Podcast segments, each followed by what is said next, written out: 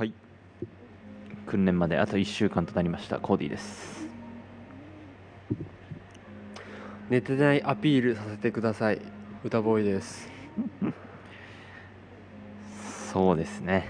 時刻は4時25分です。あの深夜1時半まで仕事をしてそのまま今我々は海ほたるに来ております。ちょっと明るくなってきたね千葉と東京の境だよね。うん。もともと今日はまず収録する予定じゃなかったんだけど、まあうんひょんなことから海ほたる行こうってなって、うん。今ここに海を目の前に収録しております、いやでもさある種さうん、スタジオこういうイメージだよね。そうそうそうそうまさにねこの今ですね我々の目の前にあるのはですね海です。何もありません。目の前に。もやがかかってて今日はあいにく天気が悪いんですけど、まあ、これはこれでオツだよねってういうん。海の面。うん。このちょっとさこう要所要所でくぼんでんのか波できてんのかでちょっと濃淡があるじゃん。そうね。海の色に。うん。なんかずっと見てるといわゆるゲシュタルト崩壊っていうのかな、うん。なんかうん確かに言われてみると不思議なそう。波がなんか単純じゃない。そう。不規則で。でその塊でグーって動いてるの見たらさまさにさっき言った SF の世界じゃないけどうん。絶対クジラいるじゃんとか思っちゃうんだよね俺。あの雲の奥には絶対やつがいる。的なね。そうそうそうそう。海飽きない？見てて。そういう意味では。うん。海ほたるねずっと来たかったんだよね。ここの海ほたるパーキングの名前だよね、うん。海ほたるって、うん俺もここのパーキング自体にきと通ったことあるけど、うん。実際にここにパーキングに来たのは初めてで、うん。いやいいですね。なんか我々ね収録外にさっき話しましたけど海底トンネルっていうのは何なんやってい そううそうそう。海底トンネルなんぞっていう。海底トンネルって何なんみたいな。皆さんねあのぜひ教えていただきたい。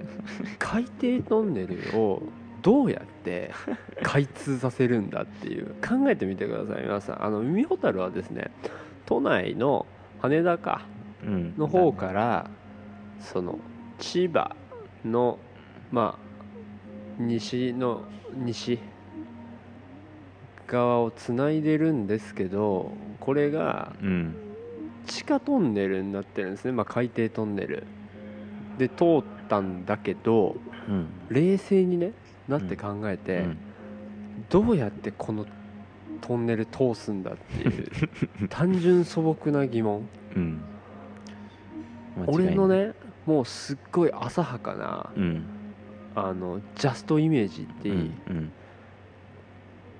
筒をねうん。通すんですよ。うんうん長い筒。う ん長すぎだろ。すっごく長い筒。真空なんです。最初からの？最初から真空であす真空なの？そうなの。ほそこからとか分からんのよ。だってさそのまず水が入っちゃダメでしょ？当然、そうだね。その筒というかトンネルの中に、うん。ということは最初から最後まで水入ってない状態だよねって。まさかよ。うん。まさか海中で作って後から水はけさせるなんてそんなことありえないでしょって思うよ、うん。俺は。うん。ところがどっこいだって俺ほんと腰抜かすほどびっくりするけど、うん。その技術に対してね、うん。だしそのまあそこまで深くないと思うんだけど海底自体がね潜ってるのが。とはいえこう水圧悪くないとかね。うん。となるとその外側外壁ないしトンネルの中間にいわゆるこう水圧とかに耐えれるこう特殊コーティングされてんだろうっていうもうめちゃめちゃ浅いイメージうんうん。なんだけどどうコーディ？それでできるかなと思って 本当に教えてほしい。ちょっとね調べようとそう調べてみようと思ったんだけど。ぜひね。ちょっと話それるんだけどさ。うん。あらゆる、まあ、トンネルないしは乗り物とかうん。なんか俺たちはさマジ何を根拠に安全だと思ってるんだろう。ね。すごいよね。だって海底まあ何でもそうだと思うけどさうん。一番最初に使おうって思わないよね。第一人者として。まだ世界で使ってません。誰も。第1号に誰かがなったわけじゃん。うん。で海底トンネル。一番最初名誉ある。うん。後世に名前が継がれるであろう。うん。第1号の特権をコーディがめでたく。得ましたと。やったーってなるかっていう。う、ん怖っって思うかここ分かれ道だって思うんだけどまあ飛行機とかね。うん。何でもそうだけどさ。どうなんですかね。どうなんですか もうね頭が回ってない。はい。ということで、えーチャンネル紹介しましょよろしく。うはい、えーこのポッドキャストは言霊と言います、えー、言霊はコーディーと私コーディーと歌ボーイ。その他ゲストが未来に向けて大洞を吹いて本当に実現を目指していくドキュメンタリーラジオとなっております。えー、Discord というチャットアプリを通じてオンライン上のコミュニティも運営しております、えーご興味ある方はチャンネル概要欄の URL からぜひご参加ください。お待ちしております。よろしくお願いします。いやー前回はマーシーさんに出てもらってすごく良かったね。素晴らしかったね。あれからねそのインスタ交換させていただいたじゃない。うん。でなんか実際写真とかをさ見たんだけどさやっぱなんかカメラマンの写真ってさほんとすごいよね かっこいいよね。かっこいい。なんであの質感が出るのって思う、ね。あの最近俺インスタグラムを開く頻度自体がこうガクッと減っちゃったんだけど、うん。カメラマンであの都内でなんかただ無料でスナップやってる人がたまにリールで出てくるんよね、うん。もうほんと話しかけてうん。モデルになってくれませんかって。福岡じゃない？福岡のアノニマスじゃない？あ福岡なんだ、うん。撮ってうん。見せてめちゃくちゃいいねうん。みたいな、うん。あれってなんだろう。幸せ要素しかないよねって思うというかうん。自己肯定感爆上がりするよね。だからなんだろうすごくいいコンテンツだなって思いながらうん。たまに見るんだけど。最近すごいバズったよね。写真ってねやっぱそういう意味ですごい力があるなって。マーシーさんの話聞いてもね、うん。改めて思ったよ。チベットのあの写真はねうん。すごいね。すごいよね。だって写真の写真であれだからね。確かに。生は腰抜かすよ。うん。って思う俺は。もっとゲスト呼びたいよね。もっと呼びたいね。うんこれでもかってぐらい。まだねお声かけできてないというかお声かけはしてるんだけどなかなか日程の都合をあえて合わせられてない人が結構いるんで。うん。今しばらくお待ちください皆さん。よろしくお願いします。その際はよろしくお願いします。じゃあ本日の学びのコーナーお願いしていいですか？はい。最近知った素敵な言葉を送りたいと思います。いいね。あの前も話てか一番最初かな？このチャンネル自体を。あの一新していったと思うんだけど「まあ、言霊」っていうタイトルであり、まあ、ラジオという媒体ということもありやっぱり少しでもなんか自分が響いた言葉を送れたらなというのがあるので、まあ、今回はそれに沿ってうん。結婚をしなくても幸せになれる時代で私はあなたと結婚したいんです。っていう言葉を最近聞いたんよね。うん。これなんかの多分キャッチコピーなんよね。ゼクシーとかじゃないかなって思うけど。えすげえいい言葉だなって思ったんよね。まあそれは俺が結婚したからっていうのもあるかもしれないけど思った。その言葉。見た時。それ。それ。だからあの生活しててまさに自分が潜在的に抱いてた何かをが言葉にしてあるのを見つけた時の感覚。で今回はその言葉にまさにそれだった。で、まあ、うん。受け取り方って人それぞれだと思うんだけど、まさにまあ結婚しなくても幸せになれる時代まあ今だからっていうことではないと思うんだけどね。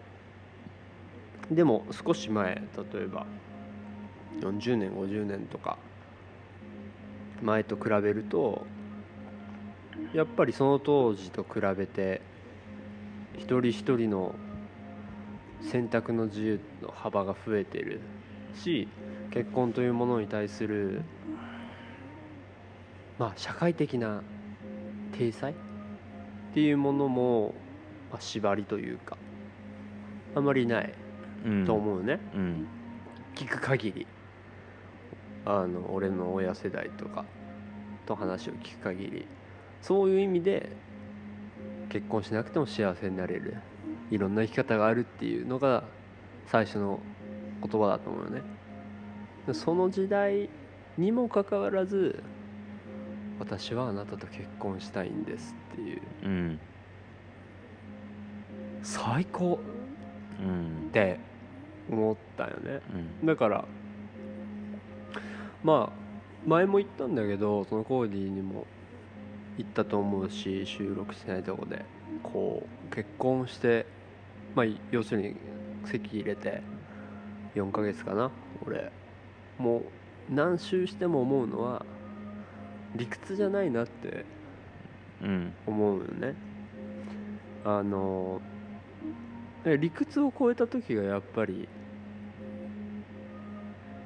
俺も理屈じゃないんだなってそのよ今の嫁さんに対する気持ちが理屈じゃないというのを理解する瞬間があってその瞬間があったから結婚しようって決めた。それまではすごい理屈で考えてた部分あったからね。うん。それを抜いた抜く瞬間があったから結婚っていうのを決めたわけであって。だからリズムじゃないというかねだから俺はそういう自分の経験があったからその言葉というかキャッチコピーがより刺さったというかね。だから俺の言葉で返すっていうとこう理屈で考え理屈で考えると結婚って多分しない方がいいってなるって俺は思ってんだよね。経済的な面とか自分の自由度とか。てにもかかわらずうん。それでも僕はあなたと結婚したいんですっていう。最高じゃない、どう？コーディいや僕にはまだわからないです。なんなんだよもう。これだからもうお子ちゃまは。やだやだもう。飛び込んでしまえ。僕にはまだわからないですうんよ飛び込めその海に。飲まれろうん。いやでも本当にわかんないね。だってわかるわけないでしょ？だって。違いない。うん。違いない。そう思ってないから俺は結婚してない。あーっていうことだよね、うん。まさに。うん。楽しみだよ未来が。きっと口ずさんでる。この言葉。だから言って、ぜひ使って。素敵な言葉だからププロポーズそれでね。そう。結婚しなくてもいいこの時代に、僕はあなたと結婚したいんです。かっこいい。でもどうする？ん？どどういうこと？結婚しないってこと？どういうこと？詳しく教えてくれ。その彼女はやめた方がいい。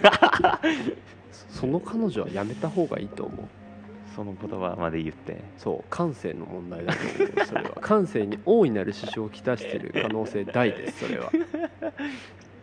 そう。だからあのーまあ、結婚に限らないと思うんだけどね、さっき抽象的に抽象化したけどあのそうだよねそうだよねそうだよねいろんなこと考えていろんな角度で考えてもそっちの方がいいよね、うん。でもこうしたいっていう、うん。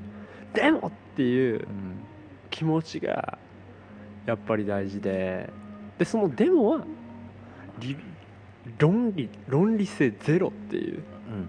でも論理性ゼロでもデモがつくっていうのがやっぱり大事というか。だからそのポッドキャストもそうだと思っててその理屈で考えるといろいろあると思うわけよ。うん。なんかいろんなこう学問的なね。なんか人間としてなんかこのポッドキャストのは例えばこう欲求を満たしてるとかね。あそういうふうに学術的に考えれると思うわけ。なぜラジオをやるのかとかって。あ、うん。それはそうなんだと思うよ。うん。でもぶっちゃけどうでもよくね？っていう。うん。楽しいって気持ちに嘘はないもんっていう、うん。それが全てっていう。それは同じことだと思うのね。うんデモがあってデモがずっと走ってるから自然に続いてるっていう。続けようと思って続けてないじゃん俺たち。うん。結果的に続いてるっていう、うん。それは確かにみんなに通してしてもらってねうん。ありがたいことに。うんやっぱり毎週1本あげようとかそういうの言ってるけど、うん。でもだからといってそれをこう大きな義務感として感じてやってるわけではないと思うのよね。うん。今日だって本当に義務感的にかやってたらうん。海ほたる来て収録しようなんてさ。海ほたるはないよね。そう。そんな気持ちにならないと思うわけよ。それがやっぱり証明だよね。でもっていう気持ちがある証明だっていうふうに俺は思うからあのこの言葉のこの構造をいろんな形で皆さん使ってください。ぜひ。うん。わかりましたか？はい。コーディ君。わかりました。これが大人の知恵というものだよ。今日の話にもそれは結構つながるところがあるんじゃない？そうねまさに。そう。それもあってこれいいうんんじゃないかなと。なるほど。もともと違うの用意してたけど、うん。こっちの方がぴったりくる。はい。じゃあ今日のテーマいきましょうか。よろしく。今日はですねまあ本の紹介のコーナーでございます、う私の方からねちょっと本を紹介したいと思いまして最近ね坂本龍一さんが亡くなりましたね。うーん。こうねなんだろう物寂しいというか、誰でもあの聞いたことあるよねライディーン。ライディーンね。てーてーてーてってってってってってってって懐かしいあれはでも坂本龍一だって思ってる人いないんじゃないの、うん。あまりやっぱりあれなんだっけ？わ YMO だったと思う、うん。俺もそんなに詳しいわけじゃないんだけど。やっぱり世界的に見ても坂本龍一さんってなったらやっぱ筆頭に来るのが戦場のメリークリス。そうミスター・ウォレンス、うん。なんだなんだったっけ？なんちゃらミスター・ウォレンスだったと思うんだけど、映画だよ、そうそうそう戦場のメメリークリスマス。そんな坂本龍一さんとあとは福岡伸一さんっていう、まあ、有名どころだと生物と無生物の間とか、うん。あとは動的平衡おお紹介してくれたやつね。えー人。うん。の対談形式うん。になってる本で「うん。音楽と生命」っっていううん。本をね、まあ、まだぶっちゃけ途中なんですけどうん。読みまして今日はねその話できたらなって思ってます、うん。で、まあ、本の内容はもう結論から言うとロゴスとピュシスの対立についての本でございます。難しい。でこれ本文そのまま引用してるんだけどロゴスというのはうん。ロゴスとは人間の考え方言葉論理といったものでうん。ピュシスとは我々の存在を含めた自然そのものと言っていいでしょう。うん。っていうふうに最初坂本さんからあの説明があるのね。うん。でまあ福岡さんってさもう俺たちが想像できないほどもう超科学の第一線でずっと研究してきて、うん。でもあえて言うならもうロゴスのロゴスの塊みたいな。うん。ロゴスロゴスの申し子で。で生きてきたわけだよね。うん。でそんな坂本さんが言うには、うん。これもね本文でそのまま書かれてたことなんだけどああごめん。厳密にそのまま書かれてるわけじゃないんだけどうん福岡さんはそんな自分の研究をもう極めてロゴスによったものでうん。このままでは生物というものは理解することはできない。ほ科学的研究っていうのはさすごい限定的な条件を設定してで再現性を求めるわけでしょ。ううん。そんな私の研究は生物学ではなく生き物をバラバラにしてうん。なんだろうその部位一つの部位に対して実験をする生物学じゃなくて私物学だったってうん。言ってんのね。うん。でそう思ってから福岡さんは自分の研究アプローチっていうのをなんて言うんだろう。もっとこう生き物を生き物のまま扱うような研究アプローチに変えたらしいうんなるほど。その具体的な内容は俺分からないんだけど、うん。でまあなんて言うんだろう。要は福岡さんはその自分が今までやってきたことっていうだったりとか、まあ、うん。自分が属してる社会、科学っていう社会を、うん。まあ、ある種こうひ自己否定じゃないけど、うん。してるわけ。うん。で、まあ、ロゴスって言語的なものって言ったじゃない？うん。ら音楽っていうのは非言語的なものであって、うん。でこの2人のこのなんかこうマッチングが生まれたわけね。うん。非言語的な音楽っていうもの。超言語的はそう。そういうもの。うん。あの方はさあの本読むとなんて言うん普通に本としてもめっちゃ面白いのね、うん。ユーモアがあったりとかってするから,、うん。芸術をかじったりとかっていうところもあるからあの2人結構仲いいらしくて。ニニューヨーク？アメリカを拠点に活動してたから2人とも。なんかに3ヶ月とかに1回にご飯行ったりとかっていう間柄だったらしい、なるほどね。うん、だから要はね最初ロゴスとピュシスの対立についてって言ったんだけど、うん。この2人が話してることはいつもどうすれば人間はピュシスによっただから俺はすなわちそれは真実自然ありのままの姿生物のありのままの姿を見ることって解釈したんだけど、うん。ピュシスによった認識をできるかどうかうん。どうやったらうん。ピュシスに、を見ることができるかっていううん。本なんだなって今思ってるの。うん。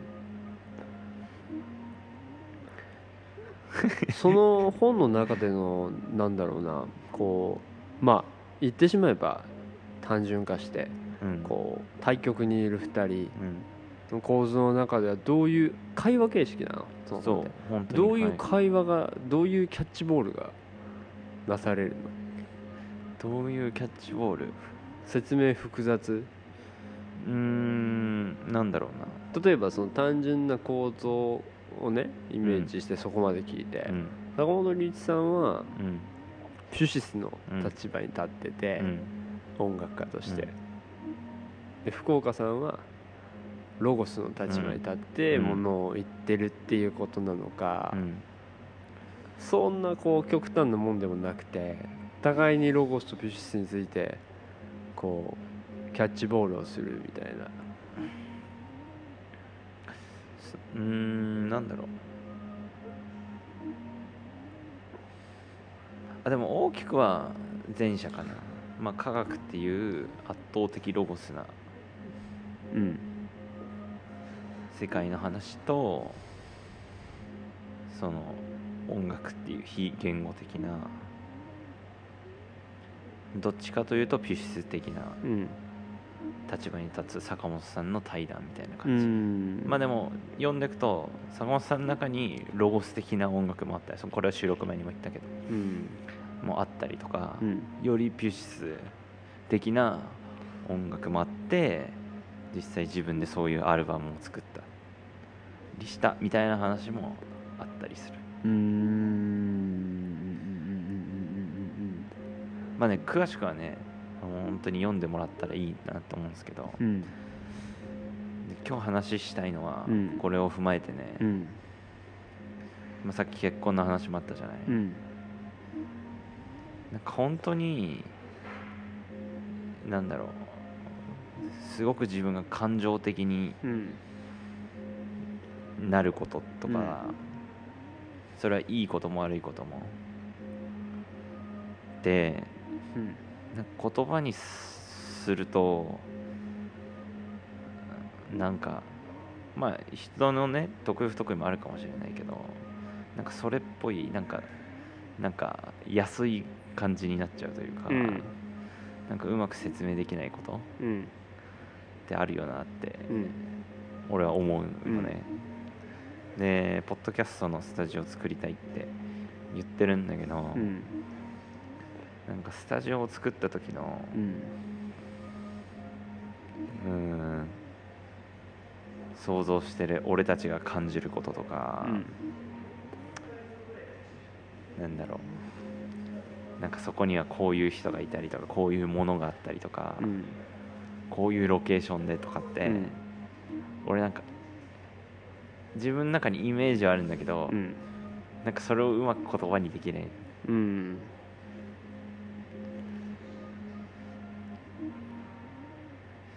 っていうかなんかもうそういうのは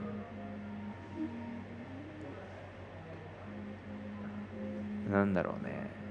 焦って言葉にする必要がないというか、なんかそんなことをねうん。本読んで感じまあ前から思ってたりもしたんだけど。うん。だ結婚ってだからなんだろう俺が思うにそういうことなのかなって思うんだけど。うーん。だ理屈じゃないっていうのはそういうことでしょ？そう。あのその今の話の筋でその結婚は理屈じゃないってこういうことだよねっていう。うん。だからっていう、うん。その話の流れは丸？丸。い丸です。そうだから結婚することはさっきも言った通りわからないんだけどまだね、でも結婚言葉に表せないっていうのはなんかこの本から発なんていうの？発想を転換してっていうこと？うんそうそう。あのー俺はもうさっき言ったみたいにこう自分の中で結婚が理屈じゃないということが自分の中で体系化されてるからでコージはまだ結婚事実してなくてしてないという事実ゆえにまあわからないってさっき言ってたと思うけど、うん。でもあのさっき言ったみたいにその理屈じゃないのはそういうことでしょっていうさっきの話の導き方を聞くにあのそれは構造的にというか感覚的には理解。俺が思ってるのを理解してくれてるというふうに俺は受け取った。うん。でその話を受けて、まあ、まさにこう同意でさ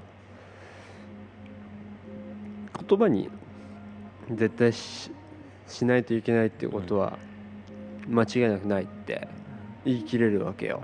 うんで Discord でさコーディーが夏目漱石だったっけ？違うな宮沢賢治。宮沢賢治だね。だよね。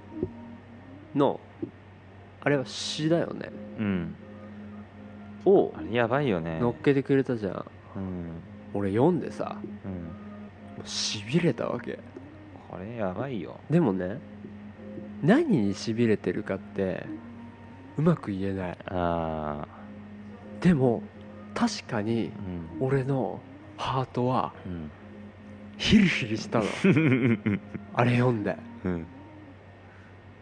もう読んで出るかもう出てくる感想ね。うん。言葉にすると美しい。なんよ。うん。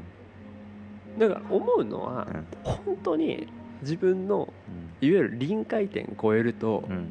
言葉があのすごく単一的でまあ珍奇な言葉っていうかしか出てこないっていうか、うん。一言で終わっちゃう。うん。あの超えてるからもう自分の持ってる語彙で表せないだから白旗あげてかっこええとか美しいとかになるっていう。でまさにそれは諦めてるというかね言葉じゃ絶対表せないもん俺のこの気持ちっていう現れだと思うよね。宮沢賢治の詩を読んだ時まさに思ったもん。だってこれさちょっと読んでいい？読んで。一部。読んじゃって。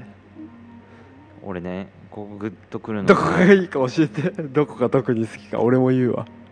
みんなが街で暮らしたり一日遊んでいる時にお前は一人であのなんだろう石原？の草を刈る。その寂しさでお前は音を作る多くの侮辱や窮乏のそれらを噛んで歌うのだ。なんやそれ。俺の感想一言で「だる」いい意味のやつね。いやこれはもうちょい言葉にせえってなる。あのね俺はその後が好きなんよ。もしも楽器がなかったら、ん。いいかお前は俺の弟子なのだ。力の限り空いっぱいの光でできたオルブパイプオルガンを弾くがいい。このね力限りのうん。空いっぱいの光でできたパイプオルガン。をしかも弾くがいいっていううん。この言葉の選び方。うん。美しいって思っちゃうよね。でもさっき言ったけどこれがなぜ俺が美しいと感じるのかが分かんない。俺には。うん。それはすごく細かく読み解くとねうん。ああこの言葉選びがうん。いいんだなとかっていうのは分解すればできる。でもそれはさっき言った福岡さんみたいな、ほん。と一部のことなんようん。ね多分。この詩におけるほんと一部の話してるだけなのよ、そう。全てが混ざり合ってく美しいってなるんよ、うん。その一部も美しいんよ。でも俺が感じてる美しさはその一部だけじゃないよね、うん。この全ての流れの中に出てくるね。まさしく。パイプオルガンを弾くがいいっていうのにガツンってくるわけ。うわいやまさしくそう。だからあのいイケメンの鼻だけ見ても何がイケメンか分かんない。そうそうそう多そう。分そういうことだよそういうこと。だから、あのだからこそこう前も話したことあるけど物語ってすごく大事でうん。物流れがあるわけよね。うん。その流れの中で出てくシーン出てくるシーンだからこそそのシーンがいいっていう。うん。例えばその一番いいシーンだけを切り取るんじゃダメなんよその流れいわゆる伏線だったりねそういったものがある中でこのシーンのこの流れのこのムードでこれ来るっていううわおいおいおいってなるわけよね。だから宮沢賢治の詩はまさにそれでもういろんなところでこう興奮する点があるんだけどね。ももっと知ったらもっとやばいからね。いやそうだよね、うん。これ国別っていうね詩だよね。これは宮沢賢治が学校を辞めるときに生徒に送ったし。いや先生の立場としてっていうことよね。こんなんさ送られたらもう食らっちゃうよね。食らっちゃうよね。いやわかんない。意外と嫌われてて大して読まれて あのあれね。ああいつだるなんやねんって。こんだけ俺ら称賛してていわゆるあれかあのゴッホ的なそのあの一生の間ではあまり評価されなかったっていう、まあだから俺は俺なりにそのコーディが言ってることをこう理理解俺の世界の中でこうかなっていうのは思ってて、そうその一例としてコーディが出してくれた国別の今話をしたんだけどうーん裏を返すとさっき言ったみたいに言葉で尽くせる自分の気持ちってあまりに限りがありすぎるって思うのね。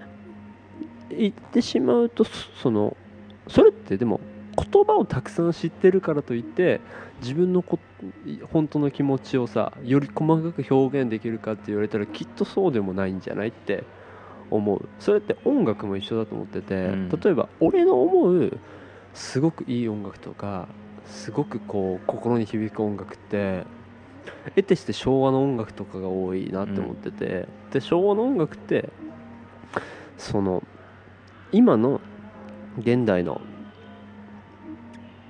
音楽と比べてすごくこうシンプルなメロディーシンプルな言葉が使われてるなって思うのね。でもめちゃくちゃ胸にくるわけよね。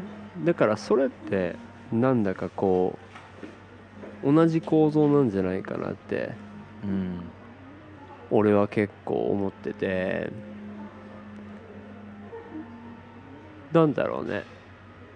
どの分野でもそれって当てはまるんじゃない？って結構俺は思ってて。うーん。量じゃないというかね。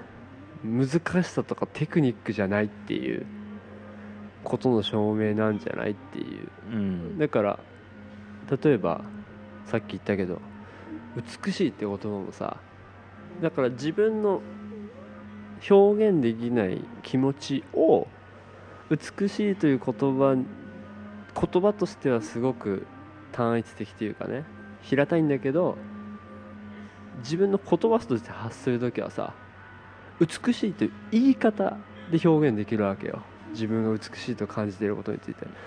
美しいなっていうのと俺がさっき言ったみたいに美しい。ああ美しい。ああ。っていうのはさうん。違うじゃん。うんだから俺はそういう表現をするというか逆にねここでめちゃくちゃその美しいということをなんかつらつらいろんな言葉で並べるとそっちの方が陳腐だって思う俺は。うん。ここがこうでなんか美しいという言葉違う言葉で言い換えてみたいな。そっちの方がなんかこう自分の言いたいこととか伝えたいことがより遠くなるというかね。だからそれはこういわゆる日本的なあの削る美学的な部分なんかなとも思うんだけどね。一つの単語だけ。でも気持ちは思いっきりの全部乗っかってるっていう。うん。だから告白する時にさ女性に対してもうあれがこうで君がどうでこうでここがチャーミングだ。あの時ああだったああだったみたいな。いうよりも好きだっていう好きだよりもっとすごいかもや。もっとすごいかもやって意味わかんない。もう言葉なしでいきなりチューするとああアチュエそれアチュエだから。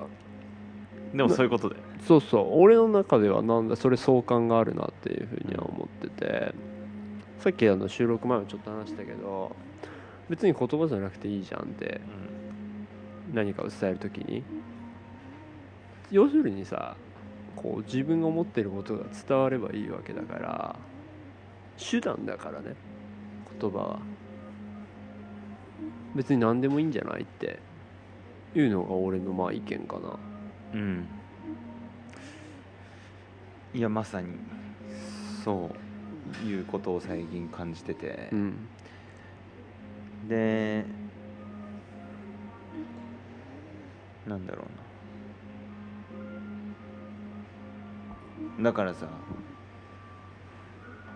うん。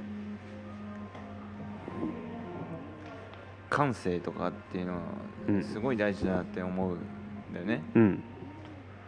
最近は。うん。でこれは前ポッドキャストで話したかもしれないけど。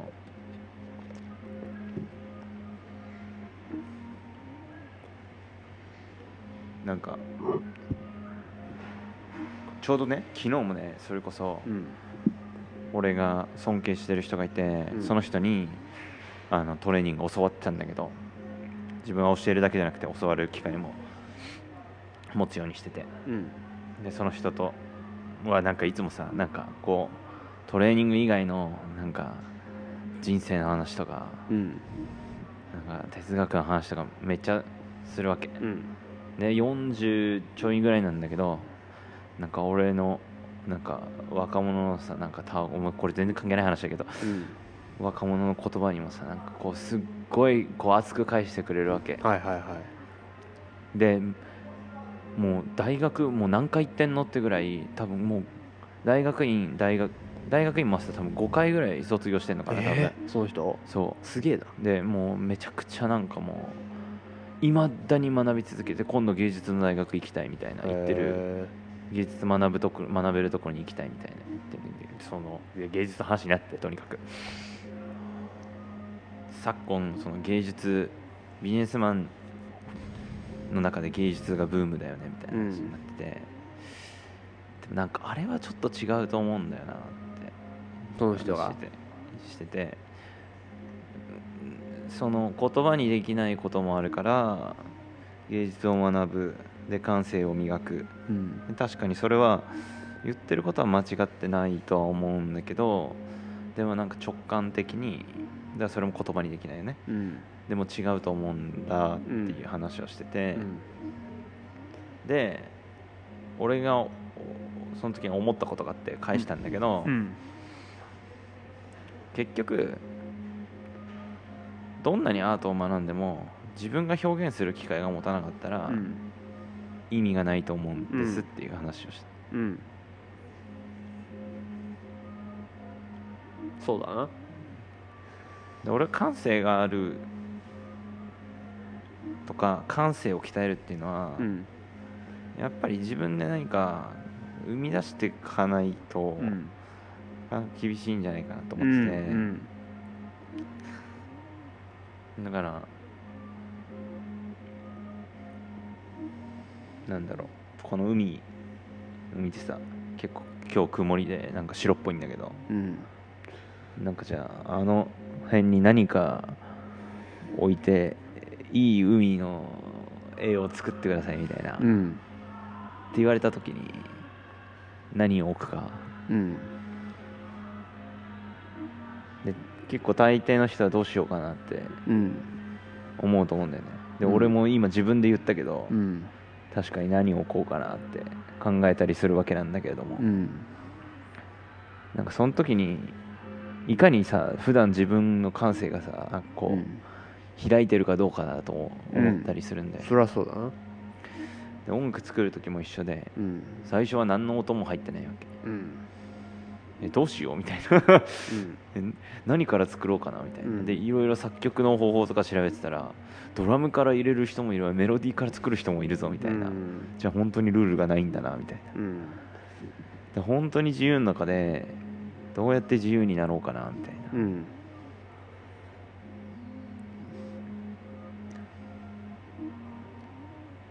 なんかそんなことを昨日話したんだけど、うんうん何が言いたいのか忘れちゃったね。まあ表現というかその今俺が聞いてうん。思うのはやっぱりそのロゴスとうん。ピュシスピュシスにねうん。立ち返ると、うん。やっぱりピュシスだよねっていううん。その本にも書いてある通り。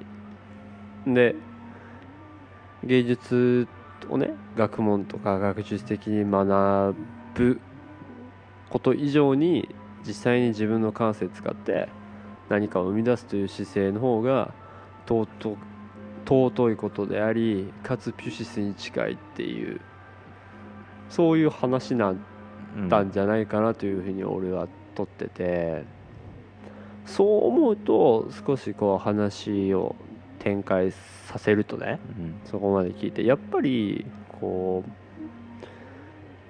それも感性で重要なのって何かを生みたいとかっていう気持ちが湧いてくるってことが大事じゃん。感性が死んでたらうん。そうはならないわけよ。うん。何もしたくないうん。とか何も生みたくないうん。で死んでるっていうことだと思うわけよ。それは動物的に生きているだけであって本当の意味で生きてるっていうことではないって俺は思うから、うん。やっぱり前も言ったけど結局人が求めてるものって精神的なものだと思うよね。特に今の人たち。今現代を生きる俺たちは。それは狩猟時代とかね。なるとそのの人そこで生きてた、まあ、人間と言える人たちがどういう感性で生きてたか分かんないけどでもよく言うけどそんな時から絵を描いてたりさ芸術的な装飾品とかを作っててそれが発掘されたりするじゃない。それってやっぱり感性というものがあって美学を求めてたり自分の作品に思いを馳せたりっていう感性があったっていうことの証明だと思うのね。だから何周したってやっぱりハートが動くかどうかっていうハートが動かないんだったら本当の価値はないっていうか、まあ、俺の中ではそのさっきのコーディが今日話してくれたロゴスとピュシスの話だとピュシスを求められ求めれないというかねそういったもの湧いてこないんだったらいくらロゴスがね、厚みがあってもそんなもん大したことねえってうん。俺は思ううん。からさやっぱり自分まあ俺完全にこう感覚っていうか感性で生きてるって思ってるから、それでいいんだって思ってるしポッドキャストもまさに俺たちの作品だからね。何かを生みたいというか残したいというかっていう気持ちの一つの体現だからだからこそなんかもっと良くしていきたいとかもっと話したいとか湧いてくるわけであってこの湧いてくる気持ちが一番の財産だなって俺は思うからね。だからまあそれにねみんながいつも言うけど感動してくれたりさ何かこう何かの着想を得たり楽しいなとかそういったことなんか勉強になるなっていうこと以上になんかハートに刺さってほしいっていうのはいつも思うことよね。だからそれを具現化できる箱が作りたくて細かく言う必要がないと思ってるそういう意味では、うん。それこそ。みんなのハートに刺されば刺されハートにっていう、うん。あなたの。うん。それだけっていう感じ。もう一言で言うとあなたの心を刺すスタジオっていうのは俺聞いてて思ったかな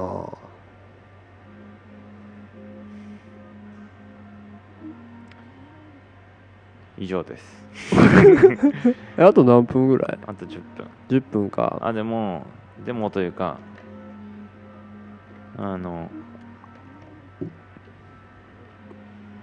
まあ注意点ではないけどうん。あって福岡さんも名前で忘れちゃっ坂本さんじゃなくて？坂本さんもあでもロゴスを一旦極めるのはめっちゃ大事だよ まあね。ウィスってなったよ俺、全てを無に返す、うん。まあそれはねそうだよね。うん。だから総合格闘技うん。的なねうん。ことなんだと思う。自分では認識してるけどね。感性感性。それは感性一番大事だと思う。優劣つけるんなら。うん。でもだからといってロゴス完全無視っていうわけではないからね、うん当然。でも順番はあると思ってる俺は。うん。感性から先に来るっていう。うん。あの明白に思うのはロゴスは感性の上をいけないって俺は思ってる人間については。だからなんかそれをその俺がさっき今言ったロゴスが関数あロゴスがあピュシスが違うロゴスがピュシスを上にはいけないっていうのをポッドキャストのスタジオでそれがどういうことなのかっていうのを感じてほしいとも思うし。やばいやばいやばい。パソコンのバッテリーが落ちる。そう結構ねあの弱いんよ。皆さん今日早めに終わります。ごめんなさい。あと10%ぐらい。あと7パあだったらまだ大丈夫だと思う ギリギリ。ちょー保存できないの嫌でっとまとめにかかりましょうかじゃあ。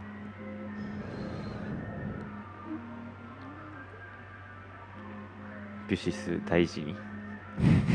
まとめすぎ。あのなんか話して思うのは宮沢賢治の話が出せてよかったなって。うんそうね。なんか例が出ていやぜひね皆さんあの宮沢賢治の告別。うん。この詩を読んでみてくださいでそう最後に俺言いたいことあってあのやっぱねこう詩をね書くというかうん詩を読むってなんだろうすごいいいなって思うよね。あのまあいつも言うけど司馬遼太郎とか読んでるとその戦国の武将もだし江戸幕府を生きた人江戸時代を生きた人たちもだしそのシーンごとにさ詩を読むわけ和歌とかね。それをこう屏風に書きつけてたり遊郭の。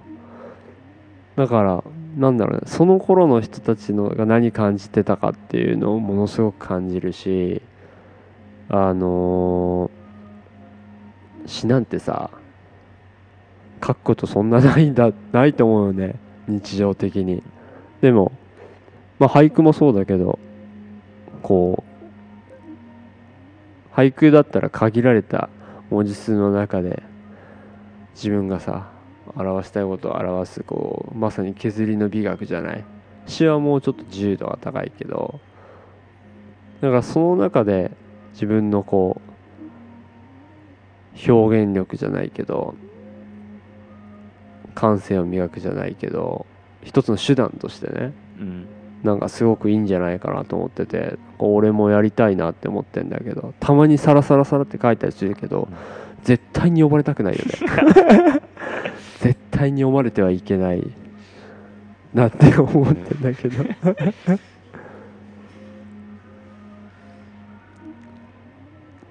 いいんじゃない？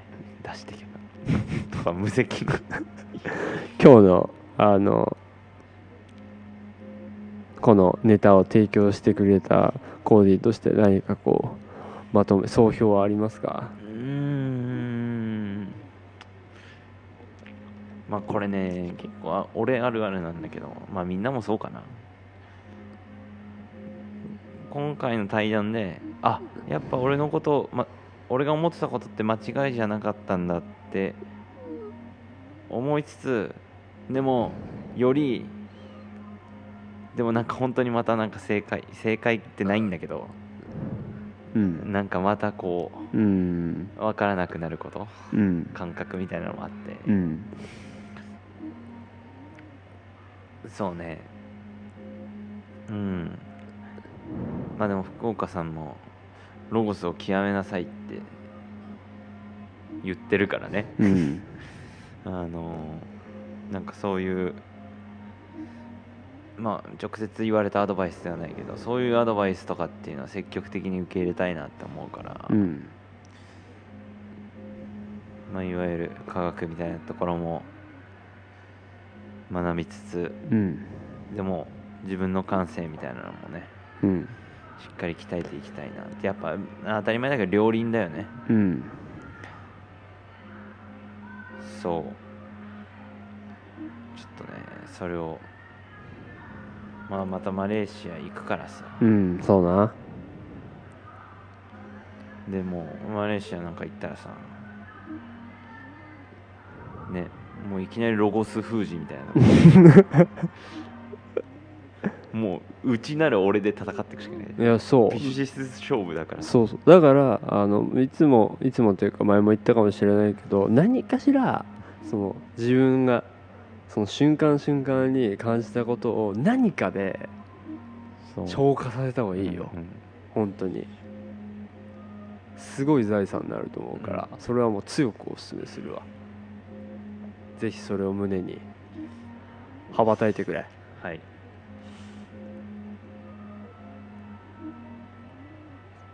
こんな感じ？うん。まあちょっとテンション低めでしたけどそんなことはないよ。本当？めちゃめちゃこう建設的というかうん。素晴らしい収録になったでしょ。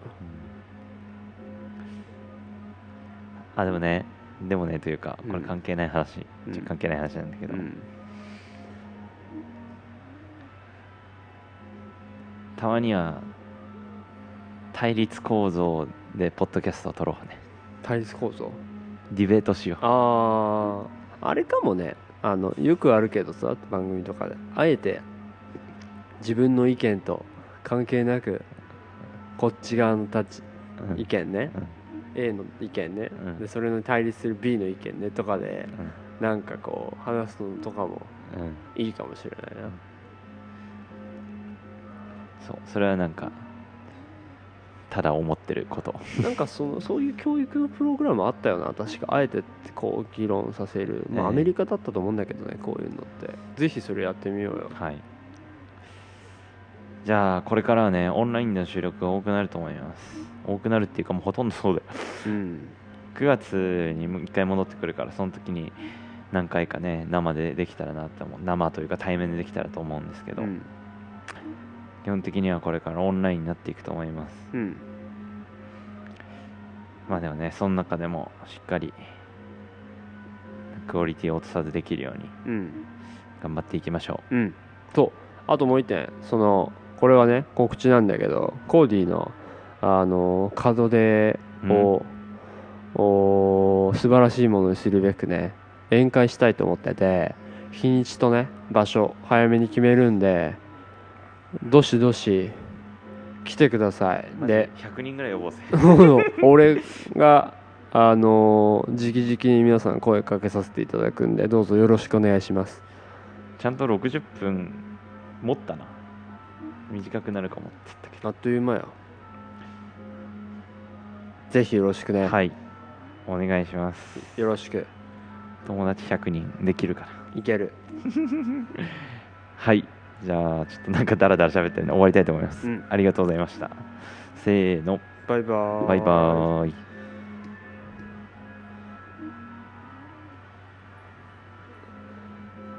Yes